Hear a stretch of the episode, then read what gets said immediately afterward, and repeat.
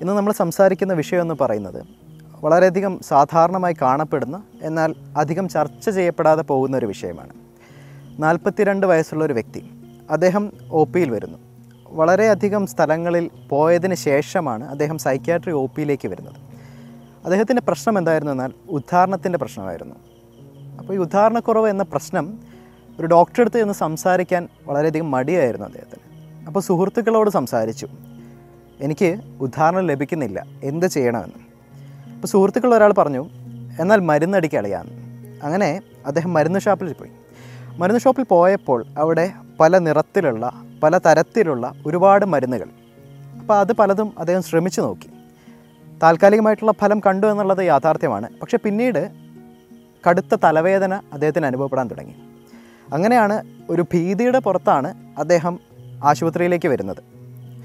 അപ്പോൾ ഇതിലൊരു വസ്തുത എന്ന് പറയുന്നത് ഉദാഹരണക്കുറവ് വളരെ സാധാരണമായിട്ടുള്ള ഒരു പ്രശ്നമാണ്. ഏറ്റവും ചരിത്രപ്രസിദ്ധമായിട്ടുള്ളൊരു പഠനമുണ്ട്. മസാച്ചുസെറ്റ്സ് മെയിൽ ഏജിങ് സ്റ്റഡി അതായത് മുപ്പത് വയസ്സിൽ ഏതാണ്ട് മുപ്പത് ശതമാനത്തോളം പേർക്ക് ഉദാഹരണക്കുറവിന്റെ പ്രശ്നങ്ങളുണ്ടാകും. എഴുപത് വയസ്സാകുമ്പോഴേക്കും ഏതാണ്ട് എഴുപത് ശതമാനത്തോളം പുരുഷന്മാരിലും ഉദാഹരണക്കുറവ് ഒരു പ്രശ്നമായിട്ട് കാണപ്പെടുന്നുണ്ട്. അപ്പോൾ ഉദാഹരണക്കുറവിന് ആൾക്കാർ പലപ്പോഴും ചെയ്യുന്ന ഒരു കാര്യം എന്തെന്ന് പറയുന്നത്? ഓവർ ദ കൗണ്ടർ മെഡിസിൻസ് അതായത് അത് ഒരു ഡോക്ടറെ അടുത്ത് പോയി സംസാരിക്കാനുള്ള മടി കൊണ്ട് അടുത്തുള്ള മരുന്ന് കടയിൽ പോയി മരുന്ന് വാങ്ങി കഴിക്കുകയാണ് ചെയ്യുന്നത്. പക്ഷേ യഥാർത്ഥത്തിൽ ഇതാണോ വേണ്ടത് എന്നതാണ് ഈ ഒരു വീഡിയോയുടെ ഞാൻ കമ്മ്യൂണിക്കേറ്റ് ചെയ്യാൻ ഉദ്ദേശിക്കുന്ന ഒരു കാര്യം. കാരണം ഉദ്ധാരണം എങ്ങനെ സംഭവിക്കുന്നു എന്നുള്ളത് തീർച്ചയായിട്ടും ചർച്ച ചെയ്യേണ്ട ഒരു വിഷയമാണ്. നമ്മുടെ ലിംഗത്തിലേക്ക് രക്തപ്രവാഹം കൂടി അവിടെ ഉദാഹരണത്തിന് വേണ്ടിയിട്ടുള്ള കോശങ്ങളുണ്ട്. അവയ്ക്ക് വികാസം സംഭവിച്ച് രക്തം അവിടെ കെട്ടി നിൽക്കുമ്പോഴാണ് ഉദ്ധാരണം ഉണ്ടാകുന്നത്. അപ്പോൾ ഇതിന് ഏറ്റവും ആവശ്യമായിട്ടുള്ളൊരു രാസപദാർത്ഥം എന്ന് പറയുന്നത് നൈട്രിക് ഓക്സൈഡാണ്. ആ nitric oxide C G M P എന്ന് പറയുന്നൊരു രാസപദാർത്ഥത്തിന്റെ ഉൽപ്പാദനത്തെ പ്രോത്സാഹിപ്പിക്കുകയും ആ സി ജി എം പി കാരണം രക്തക്കുഴലുകൾ വികസിക്കുകയുമാണ് ചെയ്യുന്നത്. ഇങ്ങനെയാണ് ഉദ്ധാരണം സംഭവിക്കുന്നത്.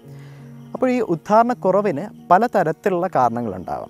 അത് ഏറ്റവും ആദ്യമായിട്ട് അൻപത് ശതമാനത്തോളം ഓർഗാനിക് കോസസ് ആയിരിക്കും. അതായത് മെഡിക്കൽ കോസസ് ബാക്കി അൻപത് ശതമാനത്തോളം സൈക്കോളജിക്കൽ മാനസിക മനഃശാസ്ത്രപരമായിട്ടുള്ള കാരണങ്ങൾ കൊണ്ടാവാം ഉദ്ധാരണക്കുറവ് ഉണ്ടാകുന്നത്.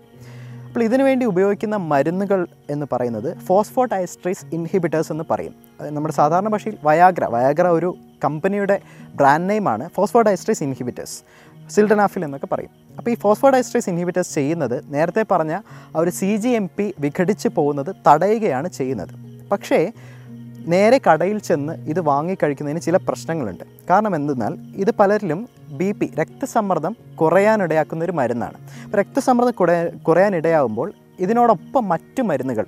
ഉദാഹരണത്തിന് നമ്മുടെ ആൻജൈന ഹൃദ്രോഗ സംബന്ധമായിട്ട് കഴിക്കുന്ന നൈട്രേറ്റ്സ് പോലെയുള്ള ഗുളികകളുണ്ട്. അത്തരത്തിലുള്ള മരുന്നുകൾ കഴിക്കുന്നവർ ഇത് എടുക്കുകയാണെങ്കിൽ രക്തസമ്മർദ്ദം വളരെയധികം താഴ്ന്നു പോകാൻ സാധ്യതയുണ്ട്. ചിലപ്പോൾ മരണം വരെ അതുകൊണ്ടുണ്ടായേക്കാം. അപ്പോൾ ഒരിക്കലും ഇത്തരത്തിലുള്ള ഉദ്ധാരണത്തിന് വേണ്ടിയുള്ള മരുന്നുകൾ നേരിട്ട് കടയിൽ പോയി വാങ്ങി കഴിക്കേണ്ടുന്ന ഒന്നല്ല. അത് ആശാസ്യകരമായൊരു പ്രവണതയല്ല. പകരം ഒരു ഡോക്ടറെ കണ്ട് എന്താണ് ഉദ്ധാരണക്കുറവിന് കാരണം എന്നുള്ളത് പരിശോധിച്ച് മനസ്സിലാക്കി ആ കാരണത്തെയാണ് ചികിത്സിക്കേണ്ടത്. ചിലപ്പോൾ നമ്മുടെ വൃഷണസഞ്ചിയിലെ സിരകളുണ്ടാവും. അത് അതിന് വീക്കം വെക്കുന്ന വെരിക്കോസീൽ എന്ന് പറയും. അത്തരത്തിലുള്ള കാരണങ്ങൾ കൊണ്ടാണ് ഉദ്ധാരണക്കുറവ് ഉണ്ടാകുന്നതെങ്കിൽ അതിന് പരിഹാരം ശസ്ത്രക്രിയയാണ്. അതുപോലെ ഡയബറ്റിസ് പ്രമേഹമുണ്ടെങ്കിൽ പ്രമേഹ നിയന്ത്രണത്തിലൂടെ മാത്രമേ ഇതിന് ശാശ്വതമായിട്ടുള്ളൊരു പരിഹാരം ഉണ്ടാക്കാൻ സാധിക്കുള്ളൂ.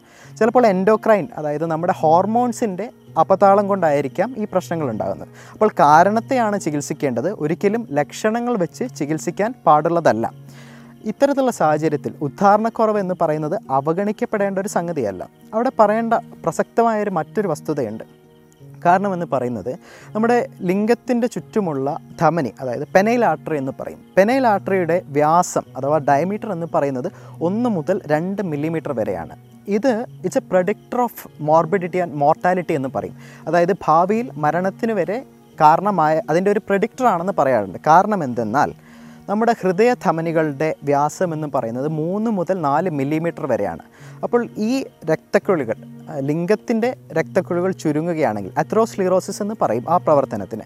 അവിടെ ചെറിയ വ്യാസമുള്ള രക്തക്കുഴികളിൽ അത്രോസ്ലിറോസിസ് ആരംഭിച്ചു എന്നുള്ളത് നാളെ അതായത് ഒരു പത്ത് വർഷത്തിനപ്പുറം വലിയ രക്തക്കുഴികളിൽ ഇതേപോലെ അത്രോസ്ലിറോസിസ് അപ്പോൾ ഹൃദയധമനികളിൽ അത്രോസ്ലിറോസിസ് സംഭവിക്കുമ്പോഴാണ് ഹൃദയാഘാതം ഉണ്ടാകുന്നത് അപ്പോൾ അതിന്റെയും കൂടെ പ്രൊഡിക്റ്ററാണ് അപ്പോൾ ഈ വീഡിയോയുടെ ഒരു മെസ്സേജ് എന്ന് പറയുന്നത് ഉദാഹരണക്കുറവ് എന്ന് പറയുന്നത് that's just tip of an iceberg അപ്പോൾ അതിനെ മാത്രമായി ചികിത്സിക്കാൻ സ്വയം ചികിത്സ ഒരിക്കലും ചെയ്യാൻ നിൽക്കരുത്. അതിന്റെ കാരണം കണ്ടെത്തി എന്തൊക്കെയാണോ അപകട ഘടകങ്ങൾ അഥവാ റിസ്ക് ഫാക്ടേഴ്സ് ആ റിസ്ക് ഫാക്ടേഴ്സിനെയും കൂടെ ചികിത്സിക്കുന്നത് വഴി മാത്രമേ ഇതിന് പൂർണമായും പരിഹാരമുണ്ടാകുള്ളൂ.